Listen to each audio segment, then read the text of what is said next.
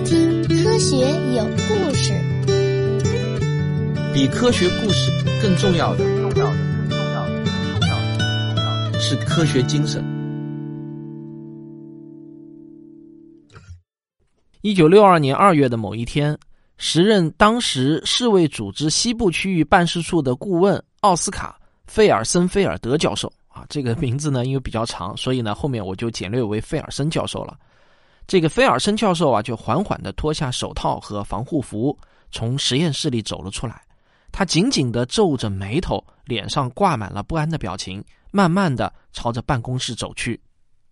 这个时候，菲尔森的一位同事迎面走了过来，打断了他的沉思。那位同事就问他：“教授还在研究去年从印度尼西亚霍乱病人那里分离的细菌吗？实验结果怎样了？”菲尔森呢，先是叹了一口气。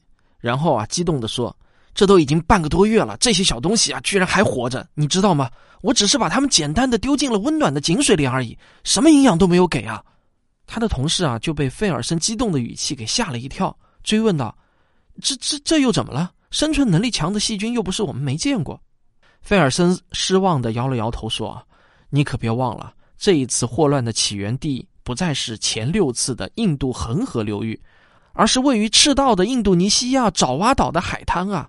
你好好想想他们的传播方式，我看这一次爆发是不会那么简单结束的。后来的事实证明啊，费尔森所担心的事情还是发生了。这场1961年起源于印尼的第七次霍乱大流行，一直到今天都没有平息。现在世界范围内每年仍然会有一百三十万到四百万新增的霍乱患者。其中有二点一万至十四点三万人会因此丧命。那霍乱的传播为何如此难以根除？费尔森教授担心的原因究竟是什么呢？关于霍乱这种致命的传染病啊，那我们要从两百多年前的恒河流域开始给你说起。一八一七年，印度大壶节刚刚过去，一亿多人参与的全国性朝圣活动渐渐的就落下了帷幕。一位化名为库马尔的僧侣，沿着恒河流域，忍受着闷热的天气，经过长途跋涉后，终于回到了自己的家乡杰索尔小镇。这一来一回，历时三个月的朝圣活动，已经让库马尔累得疲惫不堪了。回到家后，库马尔觉得自己的头晕晕的，肚子也有点不太舒服。当然，他也没有太在意。当时的他呢，只想先吃一顿饱饭，然后再好好的歇上几天。简单的洗漱之后，库马尔就去了离家最近的一家斋菜馆，打算饱餐一顿。吃着吃着呢，库马尔就觉得自己的心跳越来越快，手指和脚趾都开始抽筋。症状恶化之快，以至于库马尔连食物都开始拿不稳了。库马尔却觉得啊，这一定是因为朝圣的奔波而导致自己太累了。用餐结束没有过几个小时，库马尔开始在家中腹泻不止。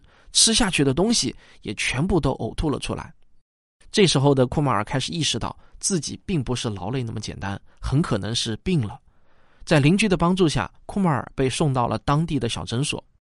然而，令他感到震惊的是啊，在诊所里已经躺满了跟他相似症状的病人，他们的病症甚至更加严重。他们当中有的腰部以下剧烈的痉挛着，有的发出痛苦的呼吸声。病人们的呕吐物和排泄物所散发出的那种恶臭，在空气中弥漫着。房间的角落里啊，还躺着几具冰冷的尸体，他们的身体由于生前的剧烈脱水，呈现出非常恐怖的蓝黑色。库马尔最终没能逃过一劫，他在病床躺了几天之后，也痛苦的死去。他的尸体同样呈现出了可怕的蓝黑色。在一些古典文献中就记录过。公元五百多年前，曾经流行过一种叫做“蓝色死亡”的疾病。几天之后，杰索尔小镇上的蓝色死亡病例也越来越多。小镇上的居民们并不知道，蓝色死亡就是臭名昭著的霍乱。随着当时英军在亚洲的殖民活动，霍乱开始以杰索尔小镇为中心，在恒河三角洲疯狂蔓延。仅仅用了三年的时间，就几乎传遍了整个亚洲。不过幸运的是，霍乱似乎特别怕冷。一八二三到一八二四年的冬季就比以往的都要寒冷一些。于是，肆虐了五年多的第一次霍乱大流行也就因此呢渐渐的平息了下来。由于当时的人们缺乏统计意识，第一次霍乱大流行的患病人数和死亡人数并没有被准确的记录下来。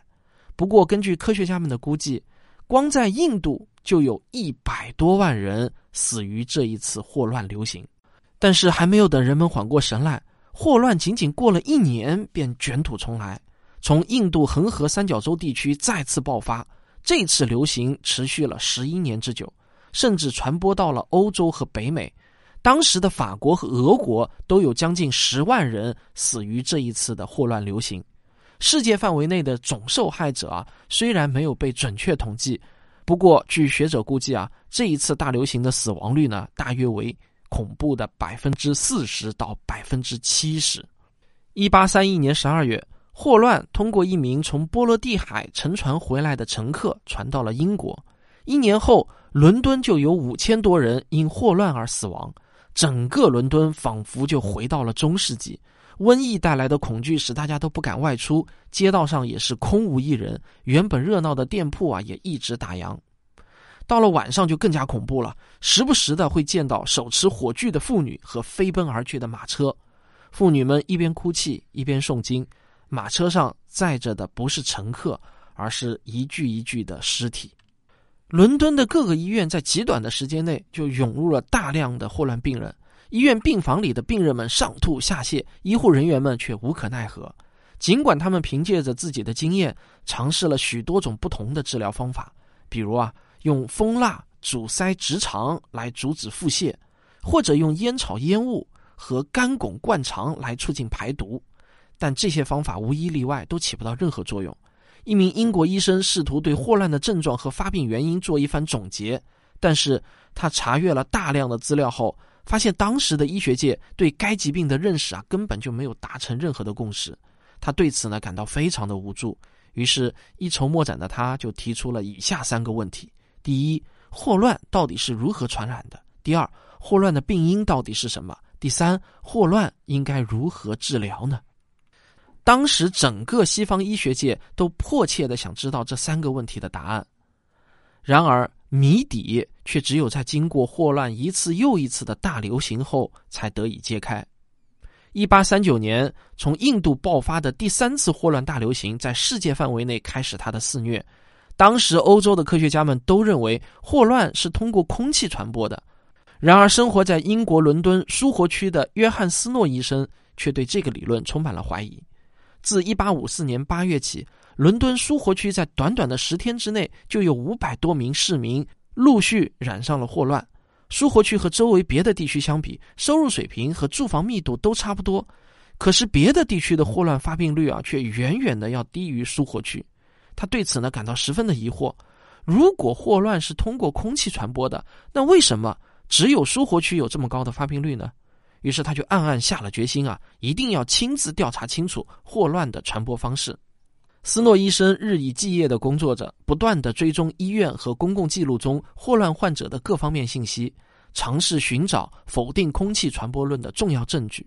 有一天，他在地图上发现了两个距离很近的厂房，其中一家呢是一个工厂啊，另一家呢则是一个啤酒厂，他们都坐落在苏活区的布劳德街上。但是令斯诺眼前一亮的是啊，这两家厂房距离很近，但那家工厂中啊有十六名工人染上了霍乱，但是很近的那个啤酒厂啊却一个都没有。于是斯诺医生呢就敏感的认为，这个线索说明霍乱很可能不是通过空气传播的，真相很可能就藏在这条线索中。他随后呢就分别向工厂和酒厂的老板询问了员工们平时的生活习惯。经过斯诺的仔细对比后，他发现两个厂的员工们在生活上最大的区别啊，就是饮水的来源。工厂的员工们每天都会喝掉两大桶来自布劳德街公共水泵处的水，而酒厂虽然也离公共水泵很近，但厂房内部有自己的井，员工们啊都只喝厂里的井水，从来不喝布劳德街水泵的水。因此呢，斯诺就做出了一个大胆的猜想。他想啊，这很有可能是布劳德街的水泵被污染了，人们喝上了那里的水，才染上了霍乱。为了验证自己的猜想，斯诺就调查了更多的人群，在追踪他们是否喝过水泵中的水之后，斯诺基本排除了这个泵的水以外的致病来源。然而，就当他准备下结论的时候，两名看似与布劳德街水泵无关的霍乱死者出现在了斯诺的调查记录本上。这两名死者呢是亲戚关系，其中一位是侄女，另一位是姨妈。斯诺在地图上圈出了两位的住所后啊，陷入了沉思，因为他们的住所距离布劳德街很远。按照正常人的生活习惯啊，他们是不可能来布劳德街打水的。难道他们的霍乱来自于别的地方吗？带着这个疑虑，斯诺找到了这位姨妈的儿子，并询问他母亲生前的饮水习惯。根据儿子的描述呢，他的母亲非常喜欢布劳德街水泵中那些水的味道，他会特意去布劳德街打水回来喝。而姨妈的侄女虽然从未去过布劳德街，但是呢，她却经常喝姨妈带回来的水。这俩人啊，最终都因此而患病去世。那听到这个啊，斯诺终于松了一口气。所有的证据都指向了布劳德街水泵。在那之后，斯诺还研究了水泵中的水样，他发现其中漂浮着一些白色的斑点。他猜测这些斑点很有可能是霍乱的污染源。虽然斯诺对污染源的研究并未得出确凿的结论，但是他对霍乱传播方式的研究却足以令人信服。一八五四年九月七日，斯诺用自己的研究报告成功的说服了当地的官员，将水泵上的把手取下来，以禁止市民们使用。自那以后啊，苏活区的霍乱便渐渐的平息了下来。就在斯诺调查霍乱的传播方式的同时，意大利有一位名叫菲利波·帕西尼的解剖学家，悄悄的就把霍乱背后的元凶给揪了出来。咱们先上个小广告，广告之后见。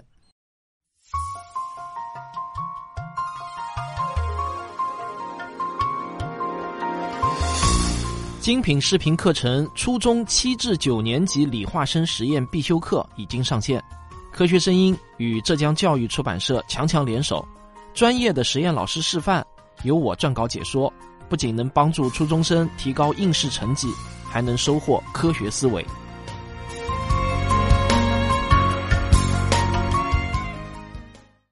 霍乱自一八五四年来到意大利的佛罗伦萨后。帕西尼就对这种疾病表现出了极高的兴趣。他利用显微镜，在一名霍乱死者的肠黏膜组织中发现了一种糊状的微生物。这种微生物呢，长得像一个逗号。于是啊，他就将它描述为弧菌啊，弧线的那个弧。第二年呢，他发表了一篇题为《霍乱的显微观察和病理学推论》的论文，其中就描述了他发现的弧菌以及与霍乱的关系。帕西尼和斯诺的研究啊，几乎是同时展开的。斯诺虽然已经能够成功的证明霍乱并不是通过空气来传播的，但是当时科学界的主流意见啊，还是倾向于空气传播论。帕西尼虽然发现了霍乱弧菌，但在当时呢，坚信着空气传播论的意大利医生们啊，并不能接受这种微生物致病理论。他的论文也因此遭到了强烈的反对，其研究成果啊，也被科学界完全忽略了。帕西尼的实验结果一直过了三十年，期间经历了第四次来自印度的霍乱大流行之后，才被另一位鼎鼎大名的科学家给重现了出来。一八八三年，也就是第五次霍乱大流行的第二个年头，此时的霍乱呢，仍然是起源于印度，并且传到了埃及。当年八月，德国科学家罗伯特·科赫与他的同事们一起从柏林前往埃及的亚历山大。这时候的科赫啊，已经是声名远播了，微生物细菌学也开始广泛的被科学共同体所接受。科赫这次的埃及之行正是冲着霍乱而来的。在尸检了一名当地的患者尸体后，他们在肠黏膜中发现了一种芽孢杆菌。他们认为啊，这种芽孢杆菌与霍乱有关，但是并不能确定两者的因果关系。紧接着，科赫便尝试用自己创建的科赫法则来验证其因果性。首先呢，他发现，在霍乱患者体内或者体外啊，总能找到这种芽孢杆菌，特别是在晚期霍乱患者的大便中广泛的存在，而在其他原因引起的腹泻患者中却从未发现过。但是，当他用以往培养杆菌的固体培养基去培养这些芽孢杆菌的时候，却并不能成功的让它生长。不过，认真细致的科赫啊，并没有就此放弃探索，通过一系列的失败尝试之后。他觉得这种芽孢杆菌的生长方式可能非常独特，它不同于任何一种现有的杆菌。于是，他开始从土壤、水、空气等各种因素入手，从头探讨培养芽孢杆菌的方法。一年后，也就是一八八四年，科赫经过不懈的努力，终于宣布自己成功的分离并培养出了芽孢杆菌，并且在一个月后补充说道：“啊，这个芽孢杆菌不像其他杆菌那样笔直，而是有点弯曲、有弧度，像一个逗号。”他还指出。芽孢杆菌能够在潮湿的亚麻布或者潮湿的土壤中繁殖，但是对于干燥的弱酸环境较为敏感。然而，当他用芽孢杆菌注射给动物时，却并不能使得这些实验的动物感染霍乱。尽管如此啊，他仍然坚信自己发现的芽孢杆菌是致病源。他严重怀疑这个芽孢杆菌的感染并不能通过血液注射而实现，必须尝试别的接种方式。又过了一年呢。到了一八八五年，科赫就用口服的方式，成功的使得芽孢杆菌感染了豚鼠，所有的豚鼠都表现出了霍乱症状。在感染后的豚鼠的肠胃中，果然也都发现了芽孢杆菌。那再结合斯诺的污水传播理论，科赫就对霍乱的传播途径下了一个最终定论：这种细菌主要是感染水源，还有一些鱼虾贝壳类的水生生物。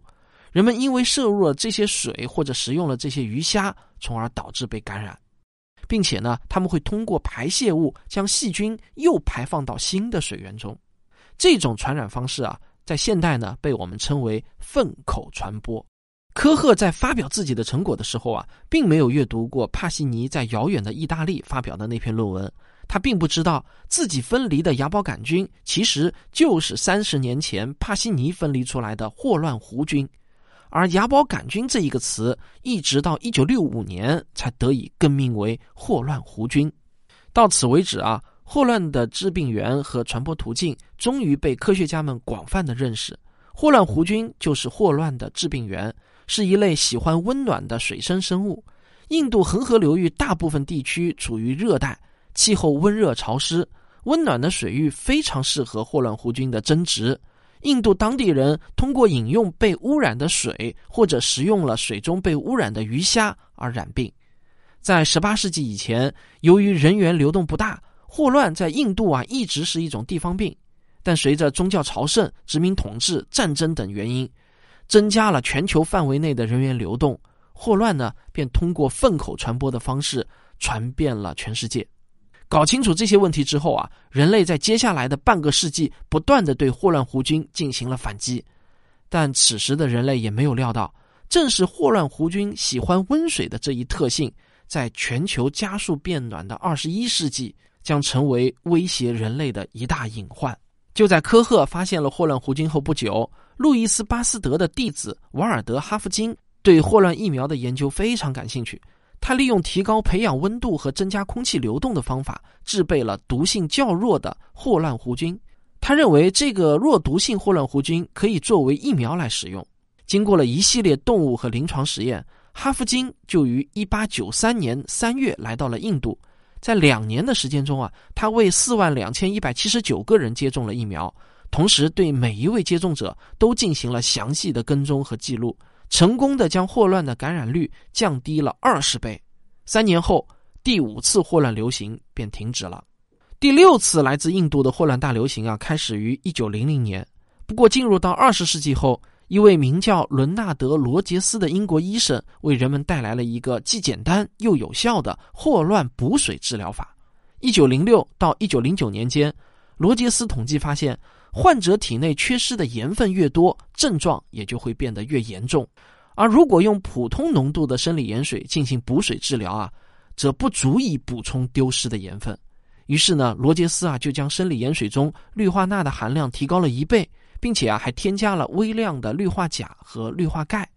在给大量的患者输液后啊，死亡率几乎下降到了原来的一半。它的高浓度生理盐水补水治疗法啊，随后就被世界各国广泛的使用。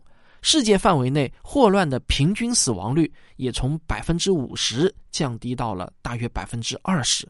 第六次霍乱流行呢，一九二三年平息以后，人类又陆续发现了四环霉素、红霉素、多西环素、扑菌特等抗生素。他们都在治疗霍乱中表现出了显著的疗效。近现代科学、医学和微生物学的发展，使得人类在与霍乱的对抗中渐渐地占到了上风。然而，就当人们以为自己快要胜利的时候啊，在二十世纪的六十年代，霍乱啊又是神不知鬼不觉地出现在了印度尼西亚的爪哇岛。一九六一年五月，几名来自旺加西的旅客慕名来到了爪哇岛的肯德尔小镇。他们挑了一个晴朗的日子，来到了当地的海滩。穿上泳衣，戴好墨镜，打算呢过一个懒洋洋的下午。微风吹着海浪，拍打在他们的身上。海滩的气温其实很高，但是他们十分享受浸泡在海水里的那种清凉感。然而，令他们万万没有想到的是啊，霍乱弧菌已经混着海水，悄悄地进入到了他们的身体中。这几名旅客很快就患上了霍乱。当地医院由于没有做好有效的隔离和防护措施，使得疫情在一个月后就从印度尼西亚开始向外扩散，三个月后传到了中国香港和澳门。由于当时交通运输业啊已经比较发达，国际交流频繁，疫情啊很快就传遍了整个东南亚，还有非洲，甚至远至欧洲的西班牙和葡萄牙以及拉丁美洲，就连澳大利亚、新西兰也有零星的病例报道。霍乱疫情在印度尼西亚的失控，就引起了当时世卫组织菲尔森教授的关注。他立马就派人去当地取了一些样本进行研究。通过对比恒河流域发源的霍乱弧菌，费尔森教授啊不得不承认一个可怕的事实，那就是霍乱弧菌进化了，它们的栖息地从19世纪的内陆淡水区转移到了海洋中。虽然生活习性没有改变。但是，印度尼西亚海边出现的霍乱弧菌与历史上前六次印度恒河流域起源的霍乱弧菌相比，有着更强大的生存能力。新霍乱弧菌在不提供营养的情况下，仅仅在温暖的井水中就能存活长达半个多月，这个存活时间是原始霍乱弧菌的两倍还要多。菲尔森教授啊对此感到十分的不安，因为一旦霍乱弧菌在海洋扎根，将非常难以将其控制。结合它的传播方式和生活习性，所有热带沿海地区都有极高的感染风险。但是啊，费尔森教授担忧的事情最终还是发生了。第七次霍乱大流行自从1961年从印尼爆发以来，至今仍未平息。虽然随着人类现代医学技术的进步，相比早期的霍乱爆发，目前的霍乱死亡率啊已经大幅下降到了百分之三左右，但是由于感染人数的基数很大。全球每年仍然会有二点一万至十四点三万人死亡。然而，目前的霍乱流行状况啊，在未来很有可能会更加恶化。二零二零年七月十一日，欧洲食品安全局发出了一条与所有人息息相关的重要预警。这条预警是啊，全球变暖而引起的海水温度上升会导致弧菌家族大量繁殖，污染海洋生物，其中就包括霍乱弧菌。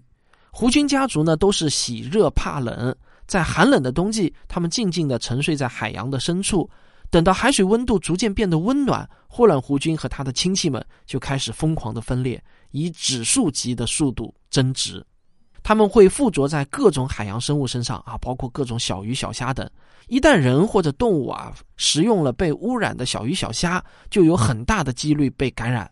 根据美国疾控中心的统计。每年的五月到十月是海洋温度比较温暖的时候，也是弧菌感染的集中季节。从一九九六年开始到二零一零年为止，美国总共报道了大约九千多例弧菌感染，其中霍乱弧菌引起的感染数排在了第四位，占总感染人数的百分之十左右。同时，美国疾控中心还认为，很多弧菌感染病例并没有被及时的上报。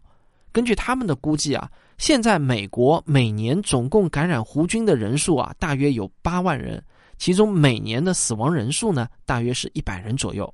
根据 IPCC 的报道，海洋表面温度正在以每十年零点零九到零点一三摄氏度的速度增长。现在我再回想起 IPCC 那份重要的全球升温一点五摄氏度特别报道，我突然呢就感到有些担心。如果全球变暖继续以现在的速度发展下去，那么海洋的平均温度也会随之升高，这就意味着胡菌在海洋中的繁殖季节也会变得更长，甚至一年四季都能繁殖。如果我们不想办法减缓地球升温，那么总有一天啊，占地球表面积三分之二的海洋将会成为适宜胡菌生长的超大型培养基。到那个时候，霍乱弧菌当然也会混在其中，与它的恶魔同党们一起对人类发出致命的攻击。在过去的两百年中，人类与霍乱进行了六次交锋，付出了惨痛的代价。经过无数代人的努力，才取得了我们今天的成果。我相信呢，已经没有人再愿意回到那个霍乱大流行的年代。可是事实上，生活在落后地区的人们现在啊，正处在第七次霍乱大流行当中。生活在卫生条件发达的地区的我们，可能觉得霍乱离我们非常遥远，它的出现也仅仅只是作为高中生物课上的一个知识点而已。但是，我们要明白，霍乱啊，其实从未真正的离开过，它一直就虎视眈眈的躲在某处。可能呢是某条河流、某个湖泊或者某片海洋，他们正等待着一个契机进行反攻倒算。第七次霍乱大流行最终会迎来什么样的结局？我现在并不知道。在这之前，我也从未想过全球变暖和霍乱有什么关联。但是我们要知道，整个地球的生态啊，其实与我们每个人的日常生活都息息相关。一个看似微不足道的改变，就有可能带来意想不到的灾难。对于全球变暖，现在啊有两个主要的误区。第一呢是全球变暖并不是什么值得担忧的事情；第二就是全球变暖与人类活动无关，我们的担忧和操心没有任何作用。而我则会用我的科普一直与这两个误区战斗下去，呼吁更多的人重视全球变暖问题。好，这就是本期的节目，感谢您的收听，咱们下期再见。科学声音。本期节目的文稿啊，是由我们科学声音科普写作训练营第三期的营员陆鹏博士撰写的。陆鹏博士啊，目前正在著名的东京大学农学与生命科学研究科应用生命化学专业做博士后研究。这期讲霍乱的稿子，陆鹏博士呢就充分展现出了他作为一名科学家的严谨细致啊。本期文稿的参考文献的数量啊多达三十四篇，里面提到的所有数据全部都有信源可查。我们会把这期节目的文稿和信源呢，在科学有故事的微信公号中发表出来。实际上，我们的写作训练营中，像陆鹏博士这样的科学家还有好几位。我的科普写作经验不仅对撰写普通人阅读的科普文章有帮助，我想呢，对于写论文或者学术专著也是有帮助的。因为良好的阅读体验对于任何文体都是需要的。而怎么提高阅读体验呢？是有一些对于所有文体都通用的技巧和方法的。我们第四期训练营的报名工作啊，将在十一月中旬开启，明年一月份呢正式开营。今天呢，我先做一点预热。如果您对我们的训练营感兴趣，可以咨询小黄老师，他的微信号和 QQ 都是幺二八六零幺九六零六。我记得啊，第三期训练营在开学前的一个月就迅速的招满了。啊，最后呢，别忘了我在喜马拉雅上又上了一个新的付费视频专辑，叫做《初中七至九年级理化生实验必修课》。这是我们科学声音与浙江教育出版社联合精心打造的，选取了初中教育中必须掌握的物理、化学、生物的科学经典实验，请最专业的实验老师来做示范，然后由我讲解的视频课程。它不仅能够帮助初中生提高应试成绩，我想呢，还能让初中生收获科学思维。好，废话完毕，咱们下期再见。